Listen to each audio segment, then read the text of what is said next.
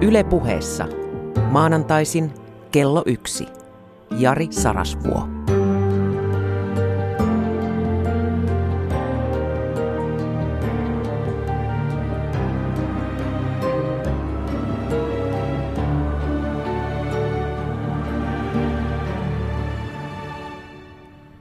Rakas ystävä, toistan itseäni niin kuin tapana on.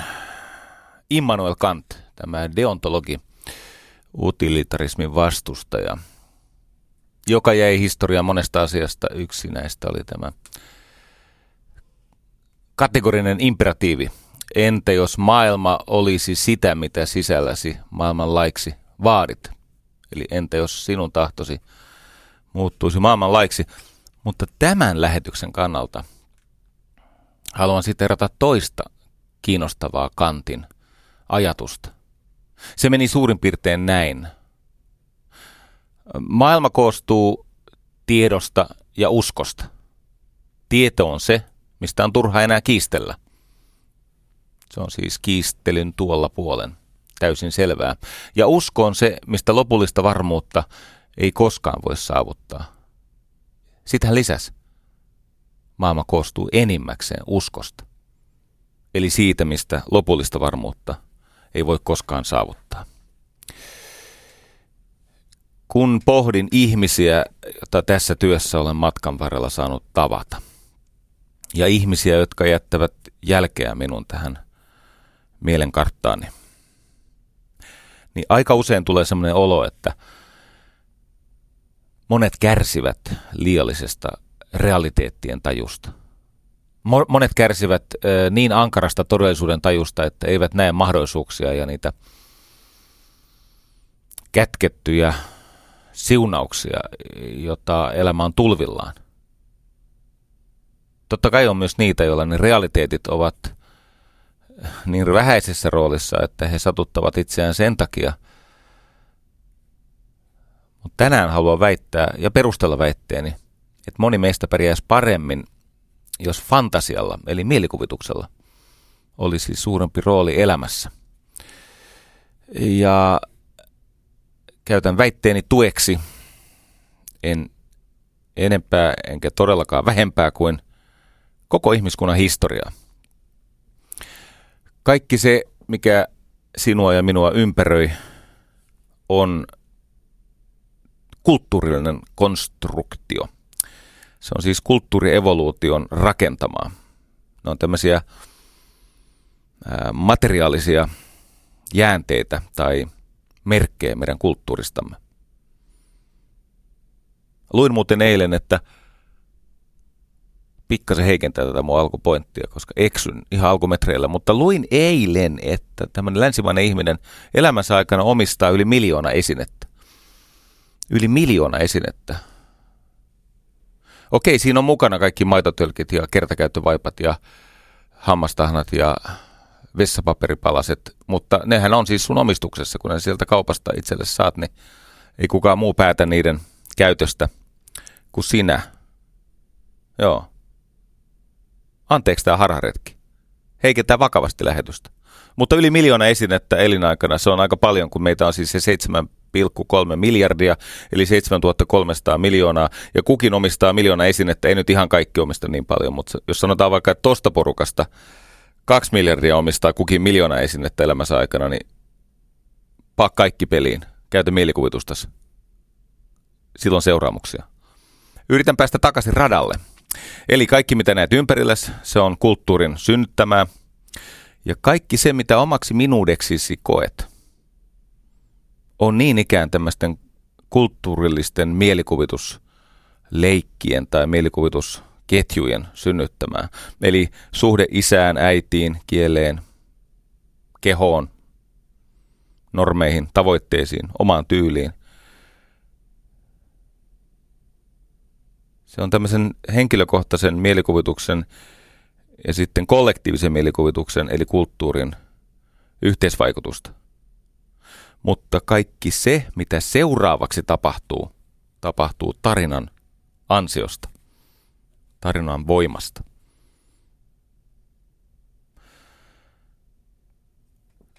kulttuurin käyttövoima ja käyttöliittymä, se miten kulttuuria voi ohjata, on tarina.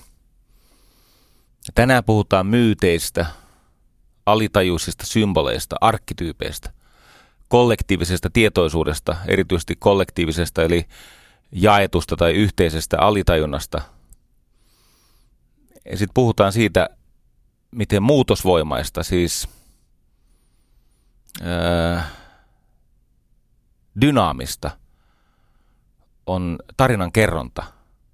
Siis tämmöiset transformaatiokertomukset. Ja miksi näin on? No maailma on ristiriitainen kaos. Ja tarinat selkeyttävät tätä kaoottista tilannetta. Ne antaa paitsi ymmärrystä ja kirkkautta, ne antaa myös kyvyn keskittyä ja kärsivällisyyttä keskittyä. Ne antaa siis voiman toimia. Tarina antaa voiman toimia tarjoamalla ihmiselle kirkkautta, keskittymiskykyä ja kärsivällisyyttä. Tarinan ansiosta ja armosta me teemme yhteistyötä. Me voimme kasvattaa luonnettamme ja rakentaa tätä ihmisyyden ihmettä. Aloin eilen lukea toistamiseen tämän muistaakseni Oxfordissa vaikuttavan professorin Juval Noah Hararin kirjaa Sapiens. Sapiens, joka siis kertoo ihmisyyden lyhyen historian. Sanomattoman hieno kirja. Jos saisi valita vain sata opasta tähän elämään, niin Harari olisi helposti tällä kirjallaan siinä ensimmäisessä viidessä kymmenessä. Ettei olisi peräti ensimmäisessä kahdessa kymmenessä. Hetki sitten oli Twitterissä tämmöinen tuomitseva äh, moite. Mä kirjoitin sinne Hararilta äh, aika ronskisti lainaten. Sanallistus on oma, mutta ajatus on yksityiskohtia kohtia myöden Hararin. Harari kirjoitti näin, että että tota, eläimillä on kieli, mutta sijat eivät kehittyneet avaruusmatkailijoiksi, eivätkä kissat matemaatikoiksi, koska eivät oppineet juoruilemaan. Joku sanoo, että tämä on tällaista mukadiippiä shittiä okei on nokkela ajatus, että miksei sijasta tullut avaruusmatkailija, miksei sika on mennyt kuuhun ja takaisin ja kohta Marsiin ja takaisin. Ja kohta viereisen aurinkokunnan planeetalle. Ja miksei kissat oppineet matemaatikoiksi laskemaan. Mutta oikeasti ei ole kysymys kielikuvasta tai läpästä, vaan kysymys tämmöisestä eh, evoluution kehityskulun pohdinnasta. Että minkä takia ihmisistä tuli – avaruusmatkailija ja matemaatikko ja kemisti ja vaikka, vaikka mitä, runoilija ja muusikko ja urheilija, kaikkia sellaista, mihin eläimet eivät kyenneet. Ja mitä kaikkia muuta tapahtui. Harari kirjassaan kuvaa, miten eh, ihmiset noin 100 000 vuotta sitten olivat älyllisesti niin köyhää sakkia, että todennäköisesti ihan vajaamielisyytensä takia, meihin nähdä vajaamielisyytensä takia. Eli siis vähälahjaisuutensa takia eivät olisi oppineet esimerkiksi englannin tai suomen kieltä. E- eivät kykenisi muistamaan monimutkaisia vaikeita kokonaisuuksia tai eivät oppisi käyttämään työkaluja, saati sitten luomaan niitä. Ja, ja tämän tukena on tietenkin arkeologia – ja evoluutiobiologia, siis se on tutkittu siis evoluutiota. Sata tuhatta vuotta sitten niin ihminen ei olennaisesti eronnut niin kuin älyllisesti välttämättä muista älykkäistä nisäkkäistä. Mutta sitten tapahtui jotain. Siinä noin 70 000 viiva 30 000 vuotta sitten – tapahtui tämmöinen kognitiivinen vallankumous, tämmöinen räjähdys. Siis äh, ihminen äkisti oppi tosi vaikeita asioita. Äh, siis me aloimme tehdä taidetta ja äh, ihminen keksi öljylampun ja teki veneen ja jousipyssyn ja, ja vaikka mitä. Ja se muutos oli, se oli radikaali. Ja se kysymys, että miksi näin on. Ja Juval Noah Hararin vastaus on, että koska me opimme juoruilemaan. Koska meille syntyi mielikuvitus, jonka perusteella aloimme arvottaa toisia ihmisiä ja tapahtumia ja sy- syntyi siis niin, alkeellinen tarinankerronta. Tarina on osoittautunut ihmiskunnan mahtavimmaksi voimaksi, koska tarina ohjaa kulttuurievoluutiota. Kulttuurievoluutio on se, joka tekee ihmisestä vuosisata toisensa jälkeen yhä inhimillisemmän. Eli me murhaamme vähemmän, me raiskaamme vähemmän, me tuhoamme vähemmän, me olemme vähemmän piittaamattomia kuin mitä me olemme historiassa olleet. Meistä tulee parempia, suvaitsevaisempia ja lempeämpiä ja myötätuntoisempia ja tietenkin myös älykkäämpiä, luovempia, fyysisesti, taiteellisesti, tiedollisesti, käsittämättömästi ketterämpiä, suorituskykyisempiä. Ja kun mä menen tässä syvemmälle tässä tarinassa, niin aika nopeasti näkyy, miksi tarinassa on ihmiskunnan toivo. Tarina kykenee siirtämään ihmiseen symboleista ammennettua voimaa ja ominaisuuksia, yhteistyön edellytyksiä. Siis ihmiset, jotka antautuvat tarinalle, oppivat rakentamaan yhteistyötä. Tarina varoittaa, se opastaa, lohduttaa – tekee fiksummaksi. Ennen kuin luin tämän Hararin kirjan, luin tämmöisen kielitieteilijän nimeltä Brian Boyd.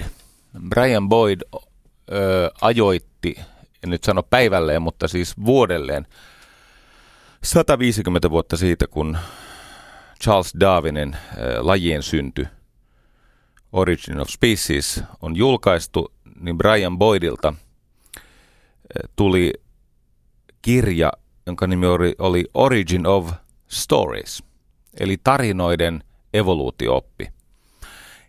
Ja tämän Origin of Storiesin aivan alkusivuilla hän sanoi, että mitä enemmän eh, ihmiskunnan selviytymistä sukupuutolta tutkitaan, sitä selkeämmäksi käy, että meitä eivät pelastaneet lihakset eikä älykkyys, eikä oikeastaan mikään. Me olimme ravintoketjun keskivaiheella, meitä syötiin, me syömme muita.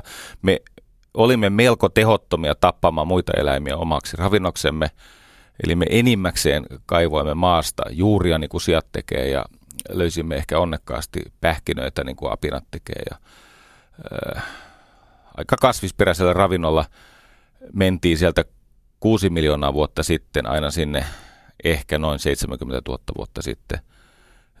Aika pitkä taival. Ja toden totta sukupuutto oli lähellä. Meillä ei ollut oikeastaan mitään tämästä evoluutioetua. Koska meillä oli käynyt niin hassusti, että meillä oli matkan varrella alkaneet, alkanut siis aivot kasvaa. Ja tämä aivojen kasvaminen oli alkuun iso ongelma monesta syystä. Yksi on se, että kun ihmisen kokoisella nisäkkäällä aivot vievät tyypillisesti 8 prosenttia kaloreista eli energiasta. Ja kalorien eli energian saanti oikeastaan ratkaisi kaiken. Eli jos kaloreita oli riittävästi, niin populaatio alkoi kasvaa, siis syntyvyys nousi ja, ja, ja tämmöiset niin kuin evoluutioedut pitkään olivat hyödyllisiä. Sitten tietenkin kun on liikaa sitä väkeä, niin sitten tulee näitä evoluutiopullonkauloja. Mutta yhtä kaikki ihmisen kokoisella tai ihmisen verrattavissa olevilla nisäkkeillä aivojen ikään kuin käyttö maksoi 8 prosenttia energiasta. Ihmisellä se luku on 25. Tämä ero on järisyttävä. Siis luonnossa se, että aivot vie kolme kertaa ener- enemmän energiaa, mutta ei ole energian saantia – Siis on, e, on Muistakaa nyt, että ihminen oli siinä ravintoketjun keskivaiheella. Elojääminen perustui keräilyyn, eli onnekkuuteen. Tappaminen ei vielä oikein sujunut, tämä lihansyönti ei sujunut. Me olimme, olimme siis hyvin kasvisvoittoisia. Ja sitten tapahtui jotain. Ja tämä Brian Boyd sanoi, että e- meidän evoluutioihmettä selittää kaksi asiaa. Ensisijainen selitys on tarinat. Siis me opimme johtamaan yhteistyötä, toinen toistemme potentiaalia, lahjakkuutta, kyvykkyyksiä, sitä heimoa tarinoiden avulla. Meillä alkoi syntyä kulttuuri. Me opimme periyttämään tietoa, taitoja, varoituksia, kehotuksia. Meillä alkoi syntyä normistoa, järkevämpää työnjakoa. Tarinat oli ensimmäinen ja toinen oli kyky kypsentää ruokaa, siis kyky valmistaa ruokaa niin, että ruoka säilyi, jotta kun tuli se niukempi vuoden aika tai joku katovuosi tai joku vaikeampi ilmastojakso, niin ihmiset selvisivät sen vaikean ajan yli, koska me emme kuolleet nälkään. Mutta tämä aivojen kasvu tietenkin aiheutti sen, että synnyttäminen oli vaikeaa ja äh, siis naaraat, jos sallitte tämmöisen ilmaisun tuossa vaiheessa historiaa, niin siis naaraspuoliset ihmiset, en kutsu heitä vielä naisiksi, niin kuin, tai no, ihan sama mikä on, mutta joka tapauksessa kuolivat siis synnytykseen usein. Ja lapset olivat syntyessään aika lailla elinkelvottomia, niitä piti kovasti hoivata – ja kun me emme ole pussieläimiä, myös pussieläimet, kuten kengurut ja mitä liian vompatteja niitä on, niin nekin synnyttää siis semmoisia elinkelvottomia poikasia, mutta ne muhii siellä pussissa. Ne kulkee se repussa mukana, kunnes kengurupoikainen osaa huolehtia itsestään. Ihmiselle ei ollut tämmöistä, sitä piti kantaa kaikkialle. Ja nyt me tulemme siihen aivan ytimeen – kulttuurin, kulttuurin atomi, tai siis se, miten kulttuuri syntyy, niin sen, sen tavallaan jakamaton perusyksikkö on kieli. Eli ihmisten välisen suhteen ylläpitoon, kehittämiseen, suojeluun tarkoitettu kieli. Silloin 100 000 vuotta sitten tai muissa kädellisissä, niin totta kai apinoilla on kieli niin, niin kuin on kaikenlaisilla eläimillä. Et vaikka ihminen on kätevä, niin ilmeisesti papukaija osaa tuottaa enemmän erilaisia ääniä kuin ihminen kurkun päästä. Vihermarakatti osaa huutaa sieltä puusta, varokaa leijona, jolloin kaikki marakatit säntää puuhun. Ja vihermarakatti osaa jopa käyttää tätä varokaa leijona kusetukseen. Eli se osaa huutaa varokaa leijona, vaikkei leijona ole mailla eikä halmeilla, koska vihermarakatti on nähnyt banaanin jossakin semmoisessa paikassa, mihin hänen heimonsa on vähän niin kuin vahingossa vaeltamassa, mutta vihermarakatti sieltä puusta huomaa, että hetkinen, tuolla on herkullinen banaani ja kohta se on ihan väärissä suissa, mutta kun huudan varokaa leijona, nämä raukat sääntää puuhun ja mä kipitän banaanin luokse ja nauran mussuttaessa sitä banaania, että eks niin? Lankaa menitte. Mutta mitä vihermarakatti ei osaa? Se ei osaa sanoa, leijona on heimomme suojelushenki. Ja tämä ero on jättiläismäinen. Varokaa leijona. Se on tämmöinen käytännön elojäämiseen tai sitten satunnaisesti hyötymiseen perustuva ikään kuin repla. Mutta ajatus siitä, että leijona on heimomme suojelushenki, eli että leijonaan latautuu symbolisia voimia, josta meidän heimomme – saa tätä yhteenkuuluvaisuuden, kohesion etua, josta voidaan johtaa erilaisia yhteistyön ja, ja toiminnan ja normien tapoja. Pysytkö mitenkään perässä? Silloin noin 30 000, 32 000 vuotta sitten tuolta Ranskasta on löytynyt Stadelin paikkakunnalta semmoinen hahmo, mi, miss, se on siis ihmisen, se on, se, on, se on siis taidetta, se on joku veistänyt. Se on, se on tämmöinen patsas, pieni patsas. Sillä on ihmisen kroppa, mutta leijonan pää. Ja tämä äh, mytologinen tai, tai symbolinen hahmo, eli leijonapäinen ihmishahmo, sehän on kulkenut milloin mihinkin vaakunaan, muun muassa Suomen vaakunaan, mutta se on myös liikemerkeissä, niin kuin Peugeot, Peugeutin leijona, eikö niin, se muistuttaa sitä, ne on muuten samalta seudultakin, Stadel ja Peugeot, ei ihan samasta paikkaa, mutta ei se ole sattuma, tai jos on sattuma, niin on hauska sattuma. Yhtä kaikki, niin tämä, että ihminen oppi sanomaan, että leijona on heimomme suojelushenki, eli alkoi synnyttää siis kollektiivisia kuvitelmia siitä, mitä asiat merkitsee sillä näkymättömällä tasolla, ei siis ilmeisellä tasolla. Se, että leijona on tai ei ole tämän hetken uhka, se on ilmeistä. Mutta se kätketty taso on kiinnostava, koska siitä syntyy kulttuuri, käsitteet. Siis juoruilijat olivat alkuperäinen neljäs valtiomahti. Tänä päivänä ollaan taas menossa siihen suuntaan, että suurempi ja suurempi osa median tuotoksista tai niin kuin me, tämmöisenä mediana julkaistavista asioista on juoruja.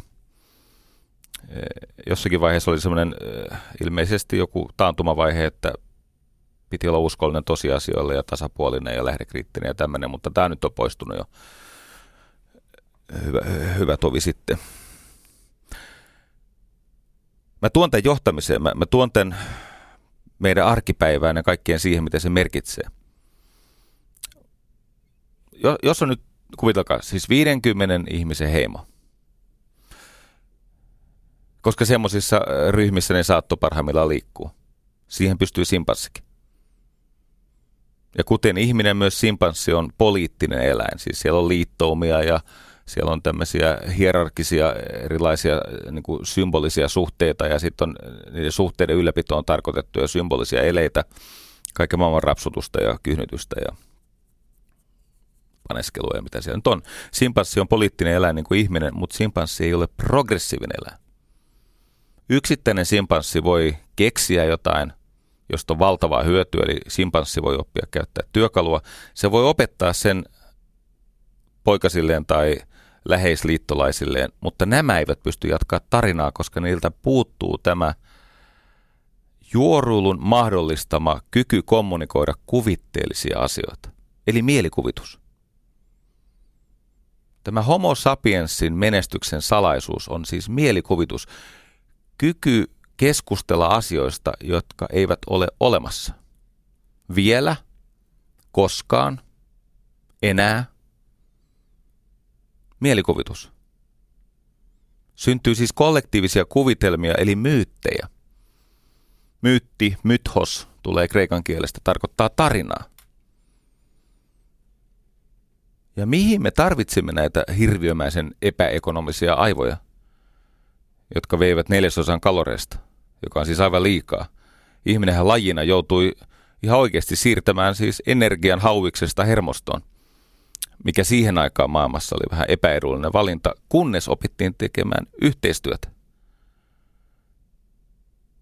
Me tarvitsemme näitä hirviömäisen kalliisti ylläpidettäviä aivoja nimenomaan suhteisiin ja kuvitteluun. Suhteet tarkoittavat yhteistyötä ja kuvittelu tarkoittaa näkemistä. Sen näkemistä, mikä ei vielä ole. Eli sen näkymättömän mahdollisuuden havaitsemista ja sen näkyväksi tekemistä. Jollakin tämä voi olla tekodiippiä, mutta kaikki kehitys perustuu tähän. Siis mitä muuta on luova työ ja johtaminen kuin sitä, että ensin asiat nähdään sellaisena kuin ne ovat, sitten asiat nähdään sellaisena kuin ne voisivat olla, ja sitten jonkun kulttuurillisen voiman pakottamana me johdamme, siis muutamme, luomme asiat siitä, mitä ovat nyt, sellaiseksi kuin ne voi, voisivat olla. Ja nämä kaksi kapasiteettia, siis aivot, jotka käyttää valtavasti energiaa siihen sosiaaliseen toimintaan eli suhteisiin, ja näkeminen sekä olemassa olevan, eikö niin, että sä näet kauas, että siellä on joku antiloppi tai joku, joku tota vompatti nilkuttaa, ja sä voit mennä sinne kolauttaa sitä. Tai siellä on se leijona tai tiikeri tai mikä onkin joko sä näet kauas tai sitten sä näet olemattomia. Eli opit, lukee, opit lukemaan niitä merkkejä, mitä ympärillä on. Katos, miten mä tämän selittäisin. Palataan siihen 50 hengen heimoon. 50 hengen heimossa on 1225 keskinä, keskinäistä henkilösuhdetta.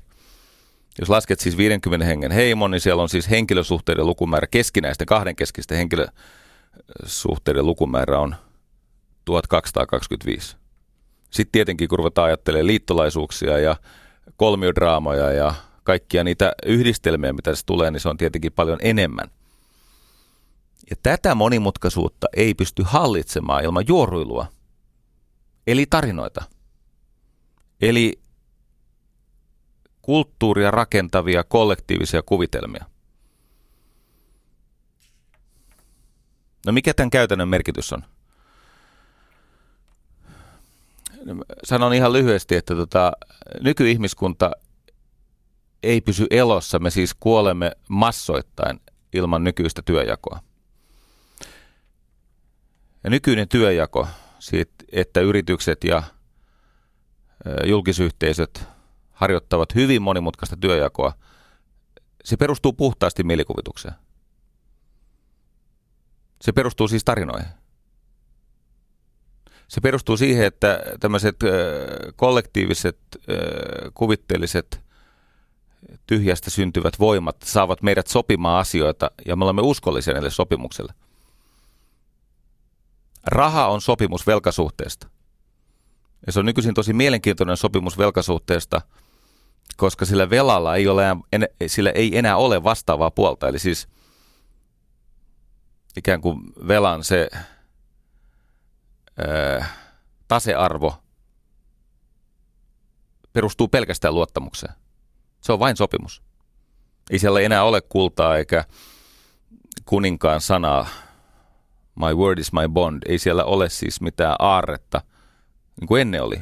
Ennen oli, siis raha on sidottu johonkin varallisuuteen, mutta tämä fiat-rahan on, on, se on, se on puhtaasti siis tarinallinen, kuvitteellinen luottamukseen perustuva sopimus. Niin kuin on laitkin. Ihmisoikeudet on mielikuvitusta. Ihmisoikeuksia kunnioitetaan niin kauan, kun kaikki osapuolet ostavat sen saman tarinan – ja kun niitä on mahdollista alistaa sen saman oikeuden alle. Mutta kun me menemme vaikka tilanteeseen, missä Venäjä testaa pommejaan Aleppossa, niin siellä nähdään, että ihmisoikeudet on mielikuvitusta. YK on mielikuvitusta ja YK on turvallisuusneuvosto on mielikuvitusta ja niin kauan kuin... Niin Siis mä en kiistä, etteikö ne oikeasti tapaisi siellä New Yorkissa. Mä en kiistä, etteikö siellä turvallisuusneuvostossa olisi ne viisi vakijäsentä. Etteikö näitä sopimuksia olisi kirjattu. Mutta niiden pohjalla on immateriaalisia, siis ei-materiaalisia, ei, ei olemassa olevia voimia. Ja sitten kun jompikumpi osapuoli tai joku osapuoli on sitä mieltä, että ei sido enää tämä kansainvälinen laki meitä,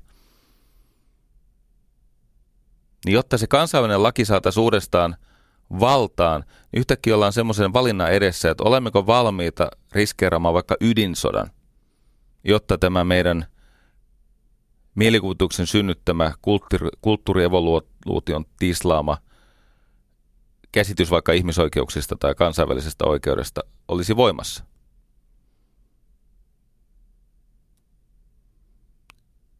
Jumalat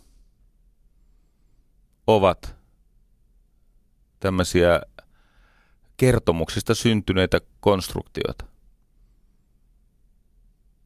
Siis en halua ketään loukata, mutta totean vaan, että ei Jumala ole ontologisesti olemassa.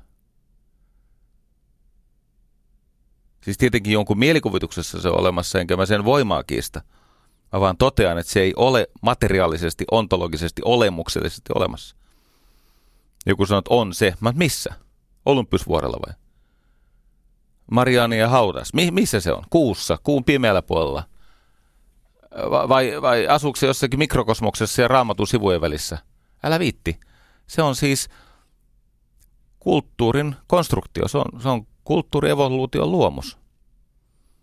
Koostuu symboleista. Työpaikat.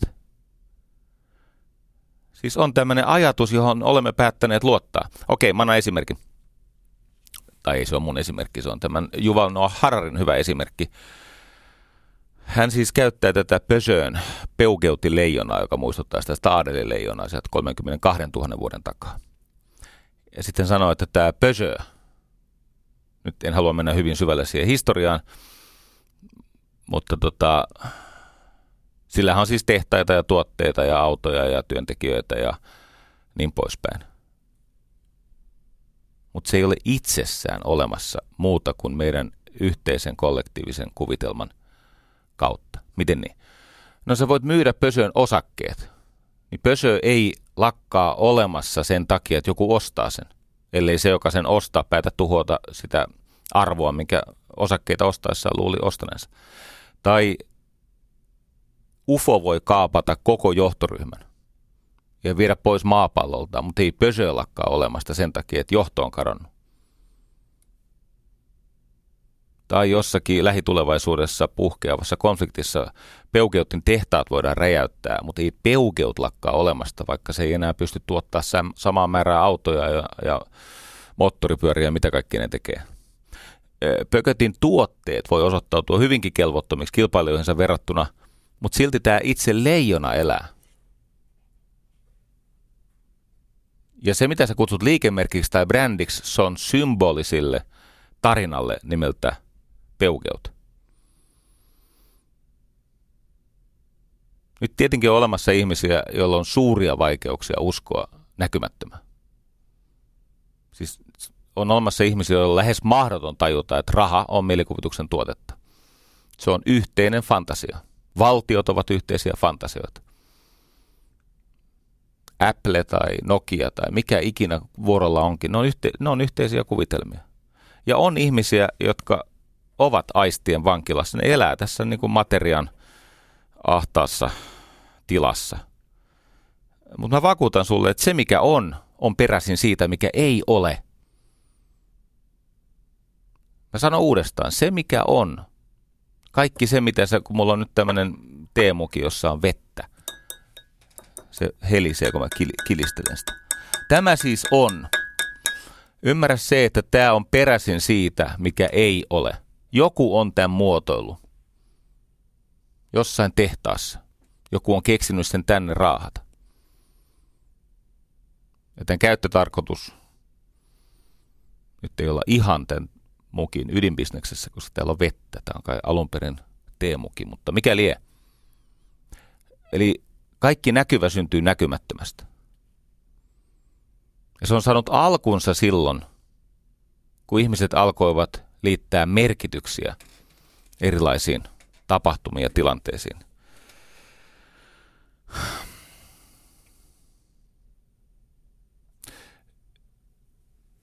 Yksi hieno ter- teoria tästä ihmisen selviytymisestä liittyy heimojen väliseen yhteistyöhön, joka Matt Ridlin yhdessä spekulaatiossa perustuisi tämmöiseen pienen pieneen aivoissa tapahtuvaan välittäjäaine mutaatioon, eli oksitosini, siis luottamus ja läheisyyshormoni tai välittäjäaine. Sitä on alkanut kertyä enemmän muillekin kuin tiinenä oleville naaraille ja vastasynnyttäneille naaraille ja niiden puolisoille. Eli väite kuuluu, että kun heimojen edustajat ennen kohtasivat siis vaikkapa 200 000 vuotta sitten, niin siitä seurasi taka ja sitten syötiin aivot. Mutta tämän oksitosiinin ja kulttuurievoluution ansiosta ei pidetäkään muukalaista heti vihollisena, vaan aletaan vertailla tarveesineitä ja ruokia ja vaatetusta ja aseita ja huomata, että siinähän on kaupanteon paikka. Oksitosiini synnyttää siis läheisyyttä, varsinkin naisen seksuaalisuutta ajava välittäjäaine, mutta synnyttää myös luottamusta, kiintymystä ja uteliaisuutta erilaisuutta kohtaan. Se on tämmöinen sosiaalinen välittäjäaine. Semmoinen kaveri kuin Paul J. Zack, Zack on tehnyt tutkimuksia. Hän on tehnyt tutkimuksia tarinan ja veren seerumin oksitosiinipitoisuuden välisestä yhteydestä. Ja Yhdysvaltain puolustusvoimien sponsoroimissa tutkimuksissa muuten löysivät tavan, aluksi ne otti siis verikokeita, paljon verikokeita.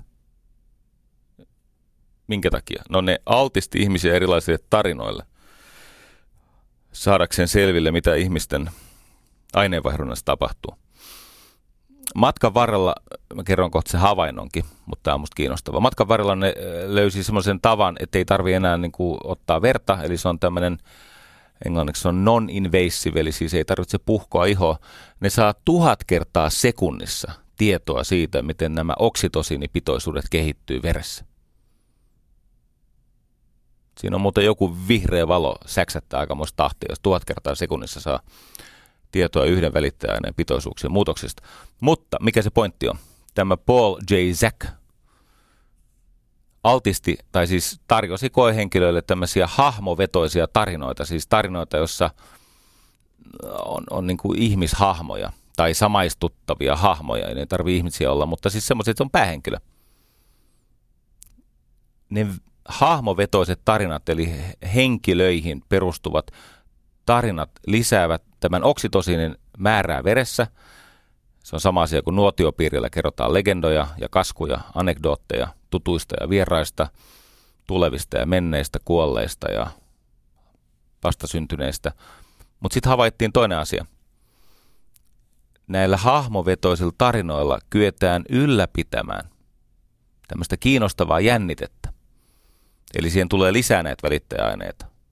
Siellä on noradrenaliini, siellä on dopamiini, serotoniini ja tämä mainittu oksitosiini. No sit, mitä se tarkoittaa? No jännite, sä oot valpas, noradrenaliini, dopamiini, motivaatio, oppiminen, kiihottuminen tai tämmöinen niin kuin kohtipyrkiminen, serotoniini, tämmöinen tyyneys ja mielenrauha ja sitten mainittu läheisyyshormoni ja perustuvat tarinoihin. Ne auttaa muistamaan avainpointteja, siis rakentamaan motivaatiota, ohjaavat käytöstä, auttavat ihmisiä ymmärtämään monimutkaisia asioita ja sitovat ihmisiä toisiinsa. Eli kaauksesta kirkkauteen ja kärsivällisyyttä.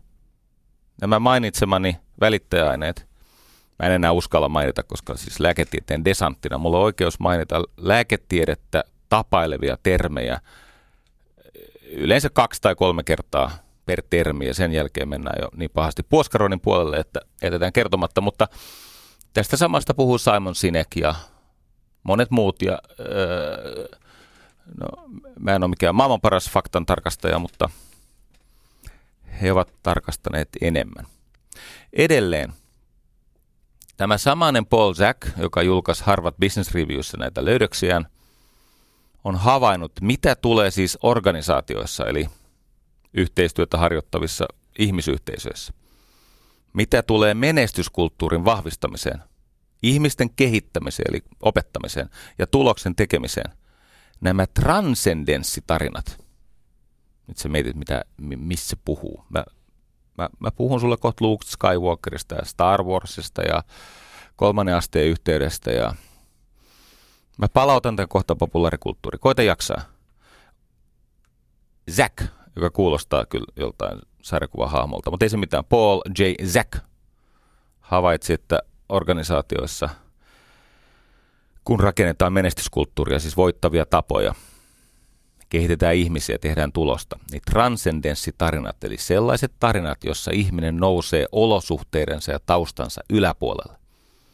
Hän voittaa luonteen heikkoutensa – voittaa viettiensä vanginvartijat. Transcendenssitarinat toimivat radikaalisti paremmin kuin transaktioperustelut. Okei, taas tavataan. Transaktioperustelu on se, että selitetään ihmisille, että sun pitää myydä tätä tai sä saat kenkää. Eikö niin? Se on transaktioperustelu. Jos myyt, saat pitää työpaikkasi. Jos et myy, saat kenkää.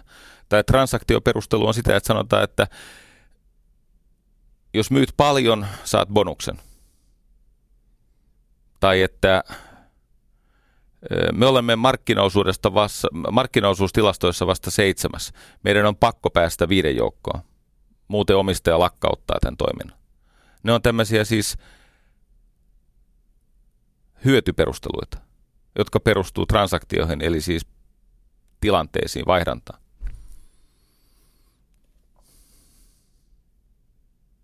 Okei, ei tämä tällä aukea. Mennään, mennään, mennään vähän tujumpaan tavaraan. Siis, ää, tota, joskus olen ihan maksavillekin asiakkaille sanonut, että mä voin tästä vähän puhua, mutta ette te tästä mitään tajua. Ja sitten ne on pyytänyt, että mä puhuisin. Ja sitten siellä on kyllä joukossa ollut semmoisia aki... No siellä on ollut aika päteviä ihmisiä.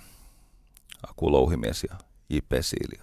Siellä on ollut tämmöisiä tarinankertoja ja Kaskas ovat tajunneet Paavo Westerbergia ja kirjailijoita. Eli mennään Joseph Campbelliin. Siellä voi olla kuulijoiden joukossa sellaisia ihmisiä, jotka elää tarinankerronnasta. Tavalla tai toisella. Ehkä sä oot muotoilija, ehkä sä oot mainostoimistossa töissä, ehkä sä teet juttuja johonkin mediaan. Miten hyvin osaat tämän Joseph Campbellin The Hero with a Thousand Faces. Miten hyvin sä osaat tämän kulttuurievoluution, sen syvärakenteen? Että miten tämä kollektiivinen tietoisuus toimii? Ja jos siellä on kuulijoina ihmisiä, jotka tekee vaikkapa kuvakertomuksia, siis filmejä, tai olette näyttelijöitä, miten hyvin te osaatte Christopher Vogleria – Tiedätkö mä oon oppinut semmoisen kaamea asian, että ihminen voi harjoittaa ammattia ilman, että sillä on mitään tajua siitä, mistä sen ammatin niin kuin, ydinymmärrys on syntynyt. Mä oon tavannut ihmisiä, jotka saa siis kymppitonnin kuussa liksaa siitä, että ne rakentaa laatujärjestelmiä, mutta ne ei tiedä, mistä laatuajattelu on peräisin. Tai ihmiset, jotka saa kymppitonnin kuussa siitä, että ne tekee siis mainontaa, mutta ne ei tiedä yhtään mitään siitä, mistä brändimainonta tai markkinoinnin aatehistoria tai, tai tota, ihmisiä, jotka no, jotain funktiossa olevia strategiajohtajia, joita mä en niin ymmärrä yhtään, mutta ne on kuitenkin ihan kauheasti. Ja sitten mä kysyin, että no mitä siellä funktiossa, kun te, teillä on kaiket päivät aikaa opiskella, eikä PTL-vastuu paljon paina. Te teette siis te lähinnä opiskelette ja sitten teette toisille tämmöisiä äh, PowerPoint-harjoituksia, niin jutellaanpas vähän siitä strategian aatehistoriasta. Ei mitään. Siis ilmeen paikalle – tuleekin näytönsäästäjä. And that's it. Hei, jos sä teet jotain sellaista, missä ajatukset muuttuu paineeksi sun pankkitilillä. Jos sä, jos sä saat rahaa ajattelusta, niin sun velvollisuus on ymmärtää, että mistä tämä ajattelu on kotosi.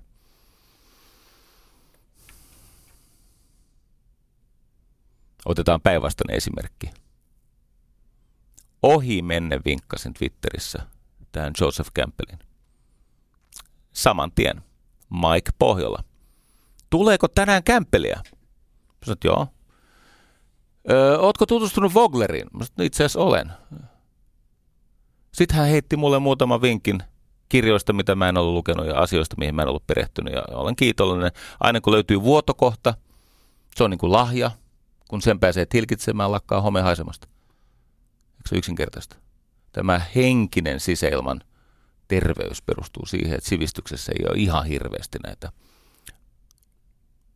vuotokohtia, ettei pääse kosteilma sisään.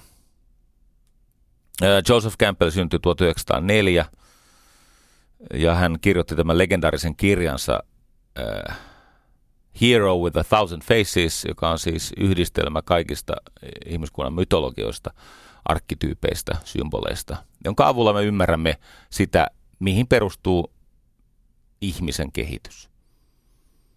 Tarinan kerronnan niin kuin ehkä tärkein yksittäinen teos. Vuonna 1949 julkaistiin. Mutta sitä ennen hän oli siis tutustunut syvällisesti Jungin ja Jiddu Krishnamurtin. Oli muuten tavannut molemmat. Sun muiden ajatuksiin. Ja nyt se menee näin. Se, mistä me nykyisin nautimme, on kulttuurievoluution synnyttämä. Se, miten me elämämme koemme, on tietenkin meidän henkilökohtaisen mielikuvituksen ja sitten kulttuurillisten kuvitelmien, siis kollektiivisten kuvitelmien yhdistelmä. Ja totta kai siellä on sitten erilaisia tapahtumia ja genetiikkaa ja tämmöistä, mutta nämä on ne päävoimat. Ihmiskunnan tämmöistä kasvukokemusta ohjaa joukko hyvin samantyyppisiä tarinastruktuureja, kehyksiä. Campbell tota, teki muistaakseni vuotta ennen kuolemaansa Bill Moyersille. Bill Moyers oli tämmöinen, siis Amerikan areena, siis tota, Amerikan yleisradio, semmoinenkin on, uskokaa tai älkää. Mutta se ei ole ihan samassa asemassa kuin Suomen yleisradio Suomessa. Mutta yhtä kaikki, niin Bill Moyers teki Kämppelistä tämmöisen haastattelusarjan myyteistä ja tästä kasvutarinasta. Ja sieltä on moni ammentanut, ihan siis tunnustaa ammentaneensa.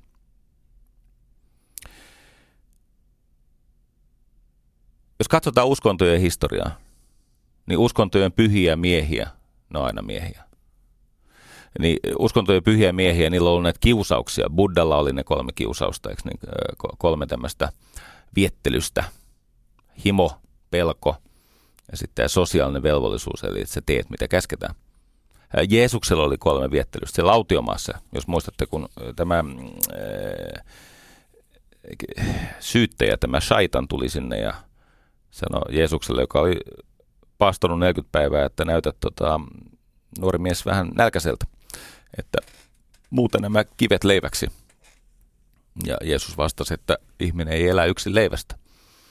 Ja hän on nyt siinä vaiheessa, missä tämä henki ravitsee häntä, eikä leipää nyt tavoitella tässä vaiheessa treenejä. Eli hän saa ravintoa sieltä Jumalan sanasta. No sitten sitä Jeesusta kiusattiin näillä poliittisilla houkutuksilla, viettelyksillä. Ja Jesse kieltäytyi. Ja lopulta tuli tämä ajatus, että hyppää täältä tai hyppää temppeliharjalta, niin Jumala pelastaa sut. Myöhemmin muuten osoittautui, että ei se Jumala poikaansa pelastanut. Kävi päinvastoin. Mutta se on toinen tarina. Tässä nämä kolme viettelystä käytiin läpi. Odinilla oli vastaavat Orfeuksella ja Herkuleksella ja nyt jos mennään läpi tämän niin kuin meidän mytologisen perimän, niin sieltä tulee aina vastaan niitä samoja asioita. On puu, eikö niin? Odin naulattiin elämänpuuhun. No sitten paratiisissa oli elämänpuu ja sitten se hyvän ja pahan tiedon puu oli kaksi puuta. Jeesus naulattiin puuhun. Siellä on tämmöisiä testejä, koitoksia, tehtäviä, siirtymäriittejä. Ja opetus on se, että elämän tarkoitus on löytää elämän tarkoitus, koska sillä tavalla ihminen nousee johtajuuteen. Campbell sanoi, että älä yritä pelastaa maailmaa, pelasta itsesi ja silloin pelastat maailman. Tämä on sukua tälle Abraham Lincolnin ajatukselle, että – Sydämeni on särkynyt köyhien vuoksi, köyhien ja orjien vuoksi. Haluan auttaa köyhiä ja orjia. Se ei onnistu, jos itse ryhdyn köyhäksi ja orjaksi. Aika yksinkertaista. Nämä ihmiset, jotka on perehtynyt tähän tarinankerronnan syvään virtaan, siihen syvään ytimeen, puhuvat tämmöisestä sielun suuresta seikkailusta tai korkeasta seikkailusta, jossa tämä mahdollisuus kohottautua, siis nousta aikaisemman yläpuolelle omien luonteen heikkouksien, taustan, syntien yläpuolelle. Sitä pitää tehdä ikään kuin läpinäkyvää, muillekin ihmisille selkeää ja näkyvää.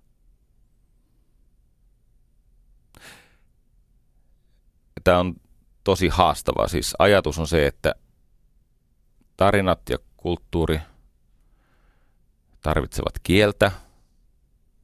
Kieli koostuu sanoista, mutta sanoissa voima tulee sanojen tuolta puolen, siis englanniksi sanotaan before and beyond words. Että ei pidä jäädä niiden sanojen arkiselle, sille profaanille tasolle, vaan pitää kurottaa, että mitä on ennen näitä sanoja, mistä nämä sanat on peräisin, koska sanat on loitsuja, ja mitä, mikä on näiden sanojen ulkopuolinen voima. Siellä on se magiikka. Pars pro toto, osanen kokonaisuudesta. Mä yritän selittää tämän Campbellin työn, tämän Christopher Voglerin tarinan kautta, se onnistuu ehkä paremmin. Ja, ja ainakin ne, jotka tykkää elokuvista, ne löytää tästä helposti jotain käyttökelpoista. Ja sitten mennään lopuksi areenan puolella siihen tarinaan, että mitä se on ilman näitä vaikeita sanoja ja käsitteitä. Voi olla, että tämän kertainen on, on aika, aika haastava niille, jotka eivät noin ylipäänsäkään ole siunattuja ylimääräisellä uteliaisuudella. Niin jos elämässä ainoastaan se, mikä on ilmeistä, on kiinnostavaa, niin voi olla, että et ole kuunnellut enää pitkään aikaa. Et ehkä tämä on niille ihmisille, jotka ylipäänsä elää mielikuvituksensa turvin ja kautta.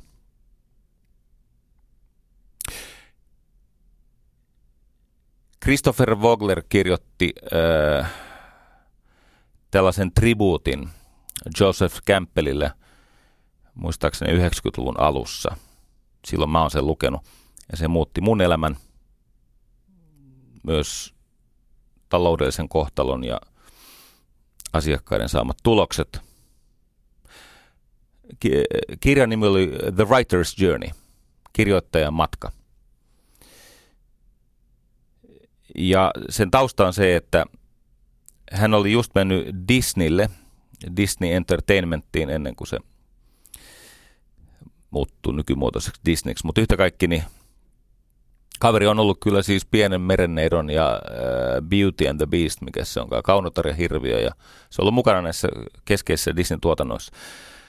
Hän kirjoitti seitsemän sivun esseen tai tämmöisen äh, käyttöoppaan tähän Joseph Campbellin kirjaan tuhatkasvoisesta sankarista, jossa kuvataan tätä sankarin matkaa ja sen – muotoja ja miten se liittyy tähän meidän kulttuuriin, kulttuurievoluutioon, johtamiseen, innovaatioon, brändeihin, siihen, mikä tässä maailmassa on totta ja toimii. Ja hän jakoi sen Disneyn johtajille ja oli sen verran hyvin kirjoitettu tämä Practical Guide, tämä työkirja tai käyttöopas, että se alkoi levitä. Ja tietenkin lahjakkaat ihmiset näki saman tien, että hetkinen, se Joseph Campbell oli vähän liian vaikea mulle, mutta tämähän on käyttökelpoista. Tämä tajuan, että tässä on, tässä on tarinan vaiheet, tässä on arkkityypit, näin nämä symboliset käänteet toimii, näin rakennetaan siis pysäyttämättömiä tarinoita. Ja sen avulla vaikka Mike Pohjola on rakentanut, hänellä on sellainen kirja kuin Ihmisen poika, ja käsittääkseni ettei muuten tullut ihan viime viikolta jotain, mutta aika hiljattain on tullut myös tästä Turun palosta kirja, jota en ole lukenut. Se alkoi levitä se tarina ja sitten muiden elokuvastudioiden johto sai tietenkin kopioita siitä ja siitä alettiin järjestää kursseja siellä Etelä-Kalifornian yliopistossa ja niin poispäin. Tarinassa on semmoinen käänne, että Los Angeles äh, Herald Tribune, siellä oli kriitikko, joka pieksi tätä Christopher äh, Vogleria, koska hän väitti, että Vogler on pilannut Hollywoodin tarinankerrontakyvyn tällä oppaalla, koska se väitti, että Ishtar-nimisessä flopissa on siis merkkejä tämän oppaan väärinkäytöstä. Tietenkin ihan tyypillistä kriitikkosoopaa, kriitikoilla on tämä tapa. Ne kirjoittaa mieluiten asioista, mistä ne ei tiedä mitään, niin silloin se on vauhdikasta teksti. Mutta tämä Vogler tunnisti tämän kriitikon tämmöiseksi varjoarkkityypiksi. Ja päinvastoin kuin mihin minä kykenen, hän pyrki yhteistyöhön tämän varjon kanssa. Ja siitä syntyi semmoinen kehitys, jonka kautta nämä arkkityypit ja kulttuurievoluution niin kuin käyttövoimana olevat mytologiset symbolit on kaikkien aika tavallistenkin ihmisten ulottuvilla. Ja ihmiset on käyttänyt sitä nyt siis, mitä, 30 vuotta, 20 vuotta, vähän yli 25 vuotta. Ja se on osoittautunut todella hyväksi. Ja ne, jotka tekee niitä tarinoita, sanoo, että siitä on heille valtavasti hyötyä. Ja nämä siis mäkin kirjoitin semmoisen kirjan kuin Sisäinen sankari, jossa mä kuvasin en tätä 12 vaiheen kehitystarinaa, vaan tein siitä semmoisen vähän helpommin tajuttavan ja ehkä työelämään siirrettävän kuuden vaiheen. Mutta siinä on samat vaiheet, sieltä vaan on vähän niputettu niitä yhteen. Se monimutkaisuus ei ole sietämätöntä. Ja, jaksan suositella tätä. Tämänkertainen lähetys on siis rakentunut sillä tavalla, että näemmä, tämä ei ollut tarkoitus, mutta näemmä tota, nämä vaikeat ja monelle etäiset asiat tuli tässä FM-lähetyksen puolella. Ja sitten se käyttökelpoinen ja koskettava tulee vasta siellä areenan puolella, mikä on tota, No ehkä mä toistan tässä itse, itseäni. Mutta sikäli mikäli olen ansainnut yhteistyön jatkon, niin mä kerron siellä areenassa sitten sen, miten sä voit hyödyntää tätä. Kiitos.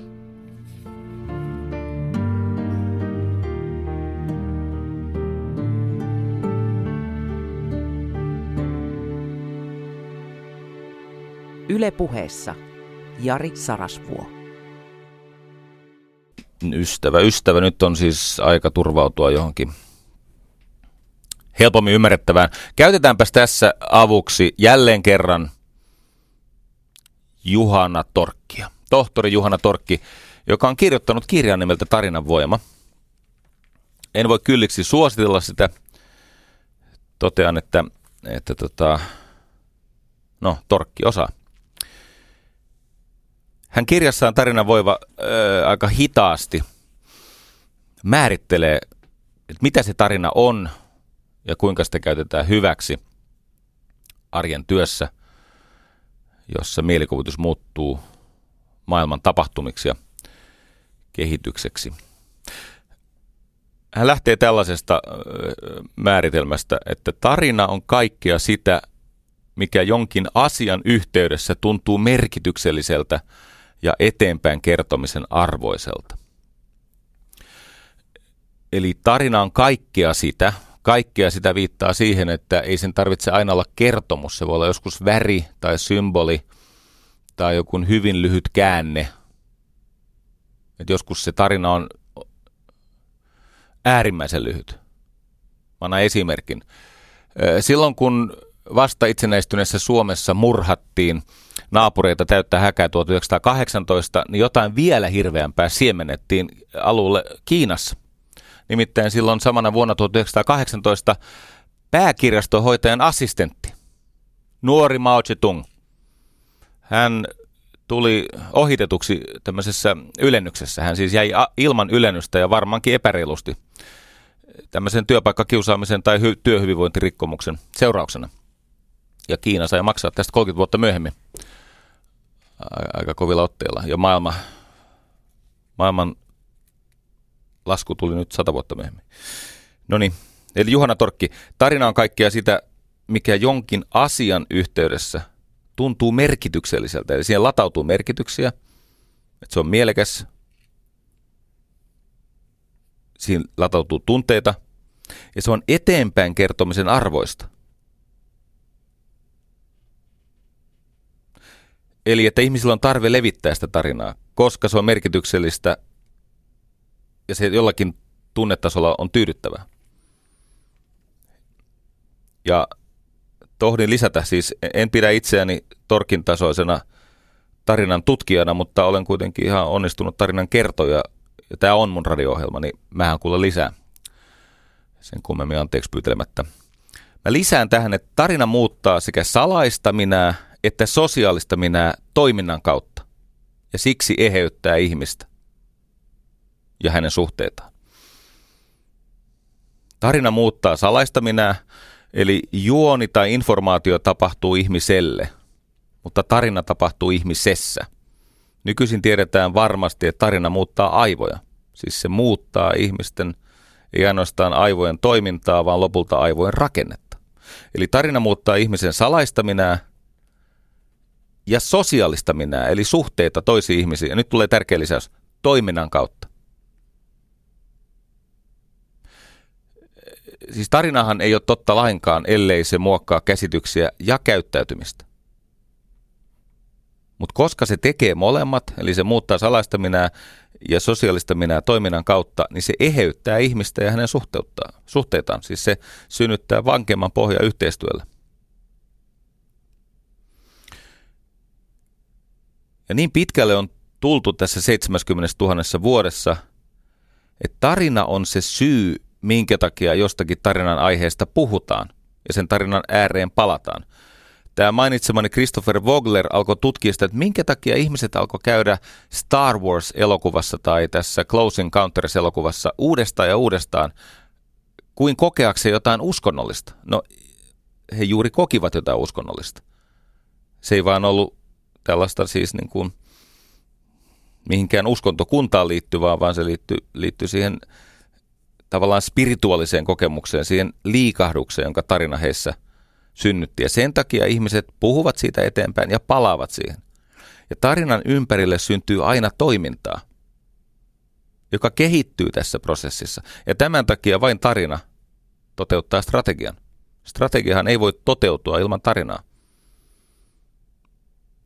ei, ei strategia, joka ei tarinan kautta, jos ei synny tarinan kautta merkityksellistä toimintaa, eteenpäin kertomisen tarvetta, korkeamman yhteistyön muotoja,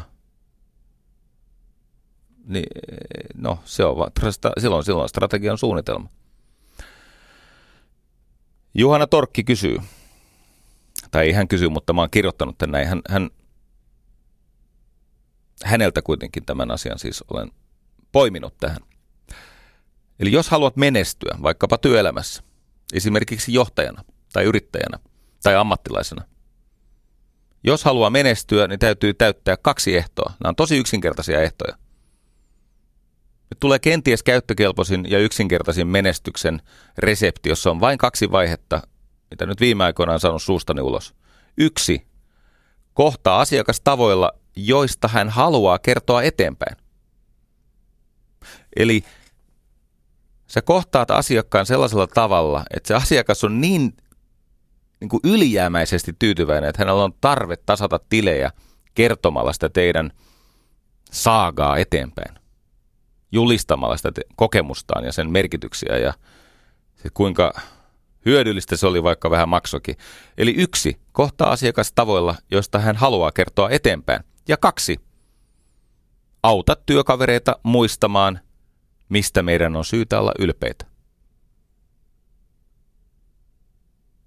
Tämä on ihan sama asia kuin oli silloin 70 000 vuotta sitten, jonka ansiosta ihmiset oppivat yhteistyön kautta metsästämään tätä megafaunaa, näitä suuria eläimiä. Tapoivat muuten kaikki sukuputtoon kun pääsivät ihmeenkaupalla Australiaan, niin siinä ei kauan nokka tuhissus ja tapettiin ihan kaikki. Joo, nykyisin kai tota Australian siis suurin äh, siis, äh, nisäkkäinen, pois lukee ihminen, kes, siis keskipaino on 50 kiloa. Se on vähän pienentynyt se megafaunan koko. No mutta yhtä kaikki, aivan sama mekanismi, kun tarina on ihmiskunnan väkevin, vipuvoimaisin, vaikuttavin tapa johtaa. Ja se on myös ihmisten alkuperäinen huume. Me olemme aina pyrkineet siihen erityiseen todellisuuteen, pois tästä arkisesta todellisuudesta, siihen sakraaliin todellisuuteen, pois profaanista, eli arkisesta. No miten tämä meni? Tämä ei ole muuttunut 70 000 vuodessa. Jos haluat menestyä, yksi, kohtaa asiakas, siis kä- niin kuin kohtele asiakasta. Kohtaa asiakas tavoilla, joista hän haluaa kertoa ilosanomaa eteenpäin. Ja kaksi, auta työkavereita muistamaan, mistä meidän on syytä olla ylpeitä. Koska se velvoittaa ei ainoastaan standardin ylläpitoon, se velvoittaa myös riman nostamisen. Se, että joku on ylpeä siitä, hän yhtäkkiä, kun oppiminen ja menestys ovat muistamista, hän havahtuu siihen, mikä meidän kulttuurin symbolisissa valintatilanteissa tekee meistä pyhiä ja muita parempia ja arvokkaita. Ja se antaa minulle ylpeyttä. Ja nyt jos tutkitaan tämän mekanismin yhteyttä innovaatioon, strategiaan, laatuun, brändiin, niin nähdään, miten tarina on, se on siis vaikuttava. Ihminen on tämmöinen narraatiokone. Mark Masonin kirjassa äh, kerrotaan tutkimuksesta, jossa äh, koehenkilöt laitettiin tämmöiseen suljettuun huoneeseen koneen kanssa ja heidän piti keksiä, että mitä nappeja ja vipuja käyttäen he saa siihen huoneen katossa olevan lampun syttymään. Eli siellä on jotain nappeja ja vipuja ja sitten ne ihmiset menee sinne huoneeseen ja kukin sitten tempoilee 10-15 minuuttia ja sitten ne keksii, että miten tämä toimii, miten mä saan lampun syttymään. Jännä oli se, että toisille koehenkilöistä se oli tiettyjen nappien painaminen X kertaa. Toisilla siihen vaikutti siis jalkojen asun asento ja toiset, yksi totesi jopa, että nappia pitää painaa tietty määrä yhdellä jalalla pomppien. Todellisuudessa tietenkin oli niin, että valo syttyy täysin sattumavaraisesti, mutta kun ihmisaivot etsii aina merkitystä. Ihmisaivot rakentaa narraatioita, tarinoita. Vuonna 1944, 1944 Massachusettsissa yliopistossa tehtiin semmoinen koe, missä näytettiin ihmisille tämmöinen lyhyt filkka, missä kaksi kolmiota ja yksi ympyrä, melko siis tämmöisiä abstrakteja hahmoja. Kaksi kolmiota ja yksi ympyrä, ne liikkuu siellä pitkin näyttöä. Ja sitten kysyttiin oppilailta, että mitä siinä tapahtuu. Ja 34 koehenkilöstä 33 kertoi tämmöisiä monimutkaisia, taidokkaita, hienosyisiä, inhimillisiä narraatioita. Esimerkiksi, että ne kaksi kolmiota oli kaksi miestä, jotka taisteli naisesta, eli se ympyrä, joka yritti paeta. Joku toinen sanoi, että ympyrä oli huolissaan. Ja kolmannen mielestä tota, ympyrä ja nämä pienet kolmiot, ne oli, ne oli viattomia nuoria asioita. Ja, ja, ja, ja sitten toinen niistä kolmioista oli vähän isompi, niin se oli turhautunut ja raivon partaalla. Tätä ilmiötä muuten kutsutaan pareidoliaksi. Pareidolia, oletko semmoista sanaa kuullut? Pareidolia tarkoittaa sitä, että ihmisen niin kuin, siis mielikuvitus tuottaa tämmöisiä tarinoita tai merkityksiä tai, tai niin kuin englanniksi on pattern, siis tämmöisiä muotoja, mönster på svenska. Siis pareidolia pakottaa ihmisen aivot tuottaa merkityksiä, aina kun sä näet jotain. Ja se ohjaa paitsi tunteita ja ajattelua, se ohjaa myös käyttäytymistä, yhteistyötä, ihmissuhteita.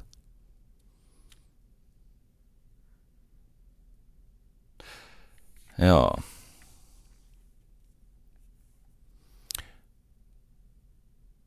Mä haluan kertoa Juhana Torkilta ihan vain kostoksi, että hän niin osoittaakseen, että hänkin kykenee monimutkaisuuteen. Toki ehkä erotuksena monesta mun jutuistani. Mun täytyy ystäväni tähän väliin kyllä esittää semmoinen itsesäälin sekainen anteeksi pyyntö, että mä en uskaltanut kertoa tästä sankarin matkasta, tästä siis näistä arkkityypeistä ja näistä tarinan vaiheista, koska mä pelkäsin, että tämä menee niin sakeeksi, että tulee joku kostotoimenpide sieltä. Mutta ehkä seuraavassa elämässä uskallan. Tämä on tämän ehdottomasti osaamisen arvosta, jos teet työtä niin, että sun henkiset ponnistelut muuttuu toivon mukaan joksi luovaksi, niin sun pitää osata nämä, koska nämä on, nämä on ihmiskunnan ytimessä. No mutta palataan torkkiin. Mukava takauvi. Niin, Torkilla on tota tarinaan vähän vaikeampiakin määritelmiä. Nämä ei ole mun mielestä oikeasti vaikeita. Nämä on hyödyllisiä. Hän sanoi näin, että tarina on merkityksellinen hahmo, jonka ihminen näkee tapahtumien virrassa.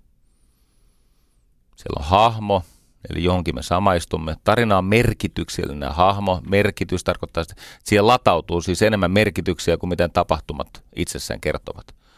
Tarina on merkityksellinen hahmo, jonka ihminen näkee tapahtumien virrassa. Ja tästä tulee kaikki se, mistä me nykyaikana saamme kiittää. Haluatko vielä vaikeamman? Mä oon joskus täällä tunnustanut, että mulla on tämmöinen perisynti, että mä en oikein luota ihmistä älykkyyttä. Mutta se johtuu siitä, että osa ihmisistä teeskentelee tyhmää. Ne teeskentelee, että mä en, mä en muka taju. Että oikeasti ne tajuu, kun ne vähän vaivaa päätään. Kokeile sitten tämmöisen kanssa. Tohtori Juhana Torkki. Tarina on ihmisen havaitsema neliulotteinen muoto. Tarina on ihmisen havaitsema neliulotteinen muoto. Hei, tehdäänpäs kerrankin niin, että mä en selitä tätä. Musta tämä on täysin itsestäänselvyys. Toki mä oon saanut siis leipäni itselle ja aika monelle muulle siitä, että mä kerron vaikuttavia tarinoita, siis semmoisia tarinoita, jotka, jotka ovat muuttaneet käsityksiä ja käyttäytymistä. Mutta tehdään niin, että mä en selitä. Mä sanon vielä kerran. Tarina on ihmisen havaitsema neliulotteinen muoto. Lähetä se mulle tulkintas.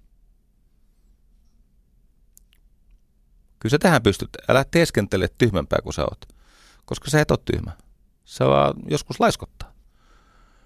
Joskus se on, se on, se on tämmöinen tietty mukavuusalueelle päästävä defenssi. Se on tällainen tota, turhaan lausuttu turvasana SM-leikeissä.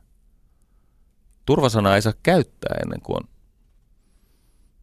oikeasti liian kivuliasta. Tämä ei sitä ole vielä. Kyllä sä tiedät, mikä on turvasana SM-leikeissä. No älyllinen turvasana on se, että mä en ymmärrä. Mä en taju. Tai että toi on hepsismiä. Ei ole. Tarina on ihmisen havaitsema neliulotteinen muoto. Mm. Johanna Torkin lapsuudessa hänelle kerrottiin tarinaa vuosikymmenten takaa köyhän talon pojasta. Ja tässä köyhässä talossa, jossa tämä poika, siis lapsi, eli, niin sen perheen isä oli kuollut. Ja äiti elätti lapsia kiertämällä talosta taloon ja polkemalla rukkia. Eli hän meni talosta taloon ja katsoi, jos siellä on jotain parsittavaa tai huolettavaa niissä vaatteissa tai missä liian pöytäliinoissa. Sitten hän polki rukkia, hän, hän siis kutoja ompeli. Ei, ei tietenkään ollut kauhean hyvin palkattua hommaa silloin vuosikymmeniä sitten.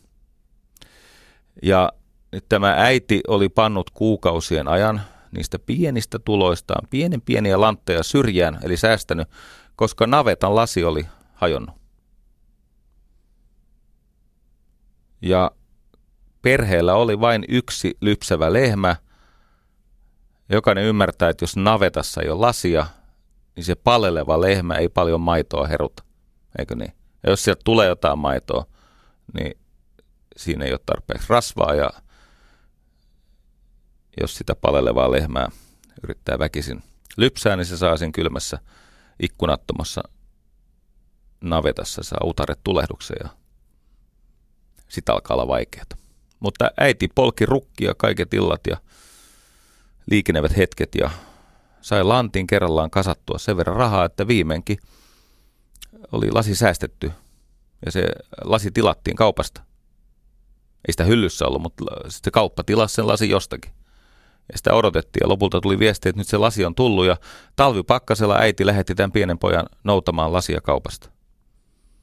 Ja se poika taittoi tietenkin saamastaan tehtävästä ylpeänä niin kuin taittoi sen matkan kylään jään yli. Paluumatkalla poika liukastui ja lasi särky. Tämän kertomuksen pieni poika oli Johanna Torkin isä. Markus ja Juhana Torkin isä. Ja Johanna sanoi, että tota, hän ei ole koskaan päässyt pakoon sitä tarinaa, missä ensin vaikeasti säästetään sitä välttämätöntä navetan lasia, jotta se lehmä vielä lypsäisi, se ainoa lehmä. Et siinä köyhyydessä ja vaaran alla elämisessä se lasi on tietenkin merkitykseltä ihan jotain muuta kuin se on meille. Sitten kun se pieni poika liukastui ja rikkoi sen lasin, niin miltä siitä Juhanan isästä on pienenä poikana tuntunut? Mitä hän oli miettinyt ja mitä hän oli tälle leskeksi varhaan jääneelle taistelijaidelle saanut sanottua? Ja Juhana kirjoittaa, että se oli melkein liian vaikeaa edes ajateltavaksi. No miksi tämä tarina on niin vaikuttava? No jokainen tunteva ihminen kokee myötätuntoa eläytyessään tämän pienen pojan, hetki sitten ylpeän, tehtävästä ja ylpeän pienen pojan lohduttomaan murheeseen ja häpeään, kun se hän särki sen lasin. Sitten tietenkin tässä tarinassa on opetuksia. Monenlaisia. Ja ennen kaikkea se on muodoltaan klassikko. Eli se on tarina ihmisen taistelusta kohtalon voimia vastaan paremman huomisen toivossa. Ja ihminen on aina valmis kuulemaan tarinaa uudestaan ja uudestaan, jossa ihmisen unelmia testataan, tilanne muuttuu ylivoimaiseksi ja silti jatketaan. Ja se hyvä tarina koskettaa tunteita, koska se kytkeytyy johonkin arkkityyppiin. Mikä se arkkityyppi on? Arkkityyppi tarkoittaa jonkun asian tai käsitteen tai hahmon alkumuotoa tai alkumallia. Ja nämä arkkityypit on kaikille ihmisille yhteisiä. Ne on siis tämmöisiä alitajuisia sielun sisältöjä.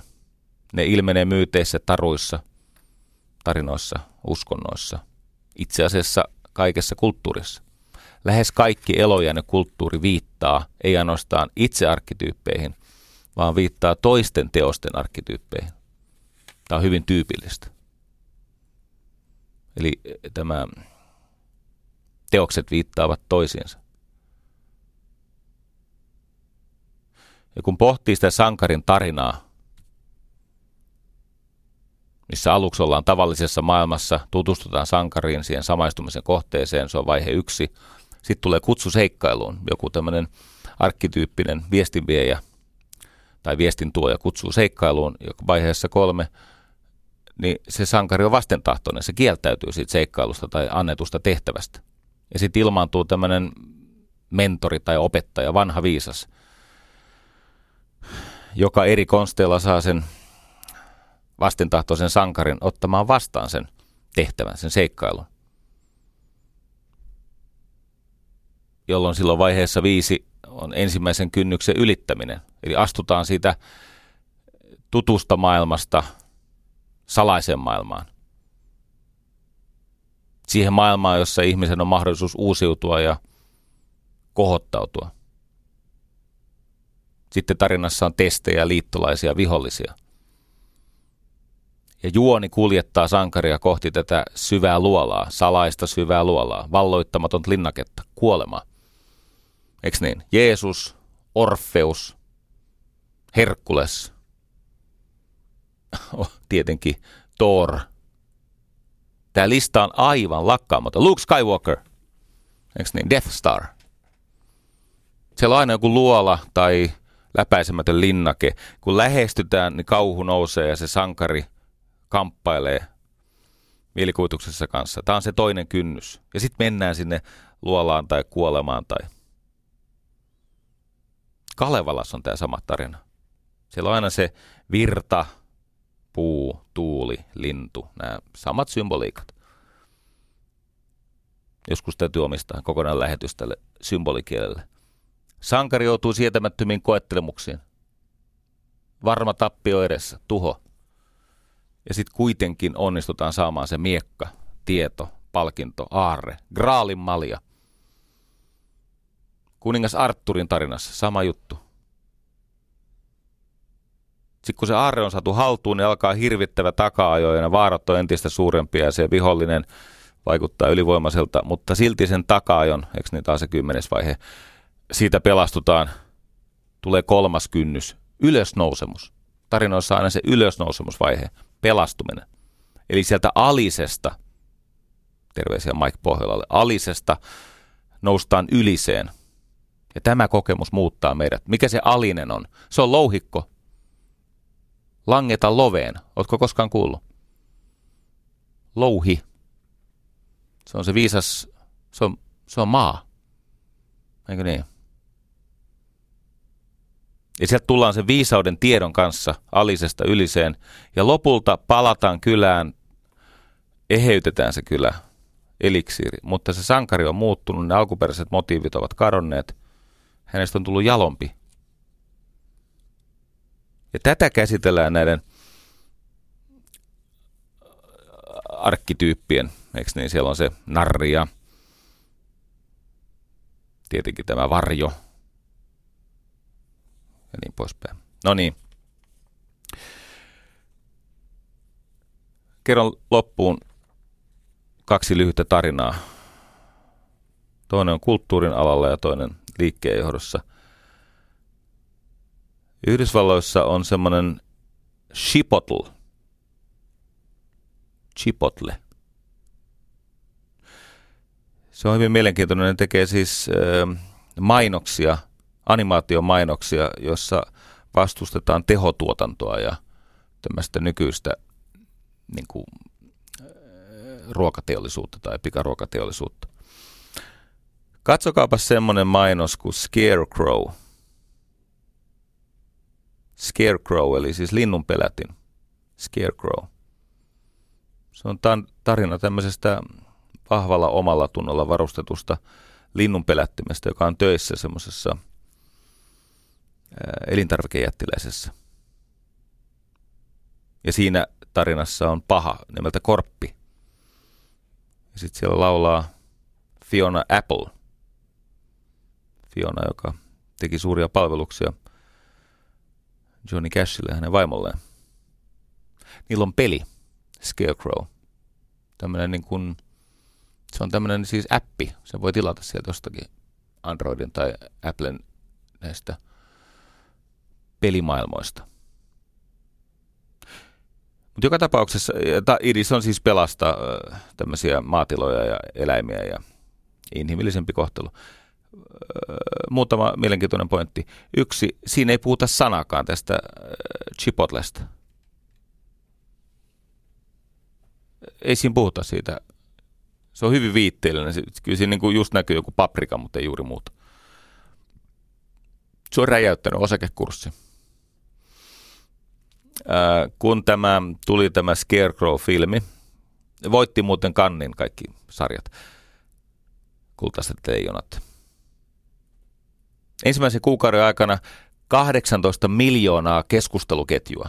Siis 18 miljoonaa tämmöistä Frediä 17 sosiaalisen median alustalla – ja peliä tietenkin pelataan ihan pääjässä.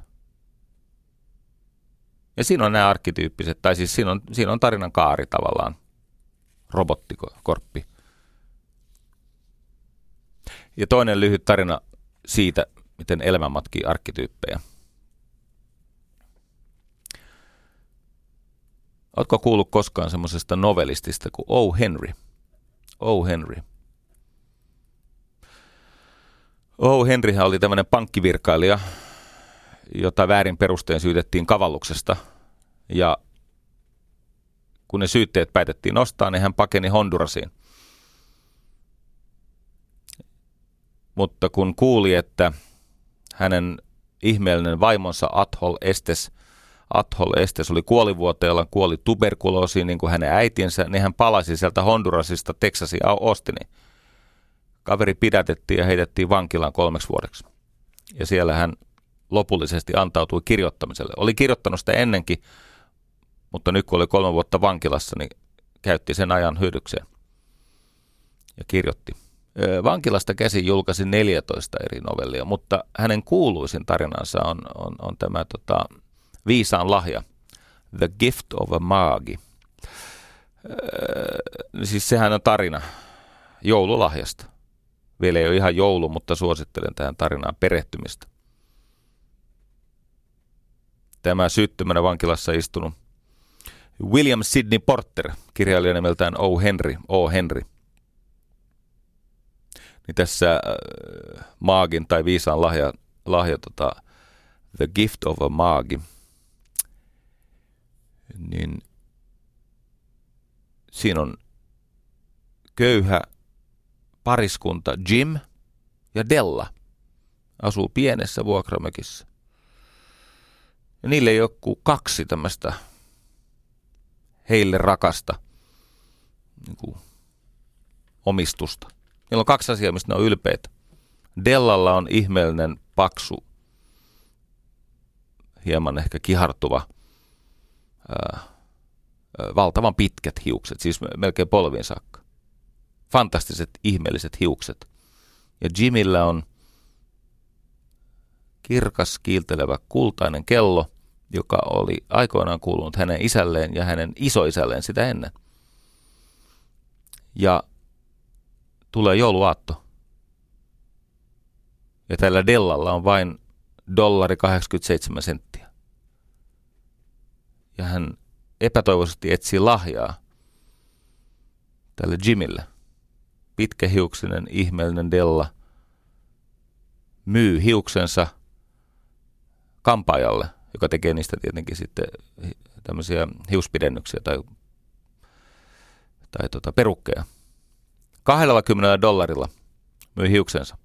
Antaa leikata irti ja hänellä on enää ne lyhyet hiukset jäljellä, koska hän löytää platina taskukello tämmöisen ketjun siihen Jimin kelloon, joka maksaa 21 dollaria.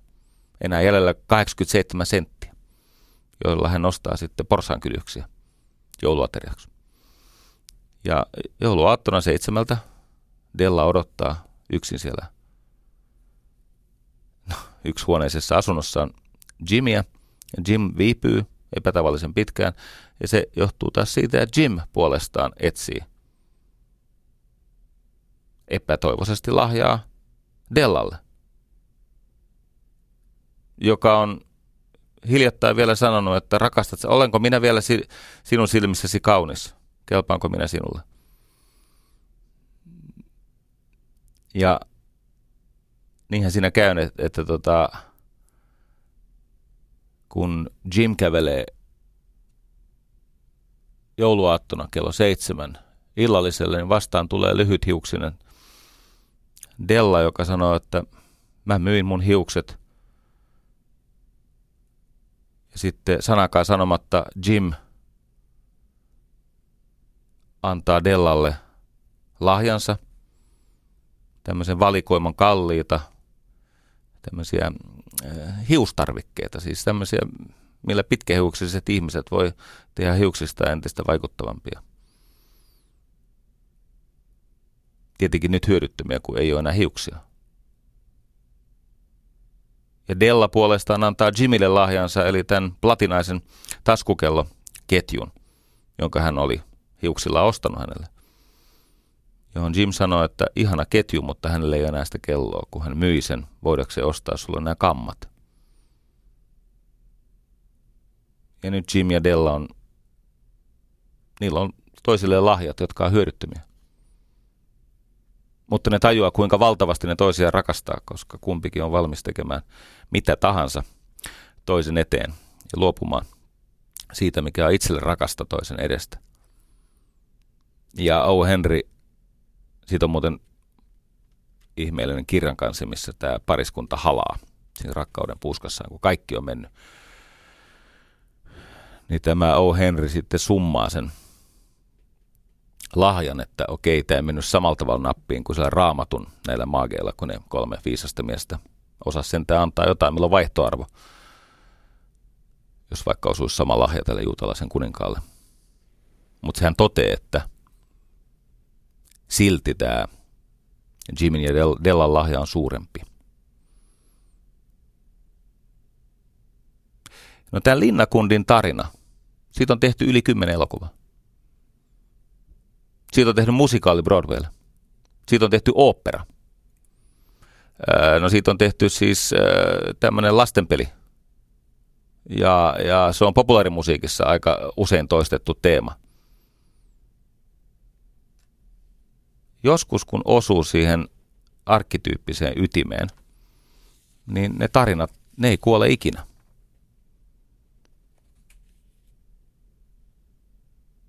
Näin me lähdettiin sieltä luolamiehestä ja päädyttiin kuvitteelliseen jouluaattoon. Jos käytät loppuelämäsi sen pohtimiseen, että mistä tarinat syntyy ja miten ne toimii ja vaikuttaa ja miten oppisi itse kertomaan tarinoita tai edes tunnistamaan hyviä tarinoita, niin mä luulen, että et tuhlaa aikaasi. Kiitos tänä aamun innoituksesta ystävilleni siellä Twitterissä, erityisesti Mike Pohjolalle. Lähden nyt tästä kirjakauppaan, kai se siellä on jo se sun Turun palokirjas. Kiitos ja ensi viikkoon. Yle puheessa. Maanantaisin kello yksi. Jari Sarasvuo.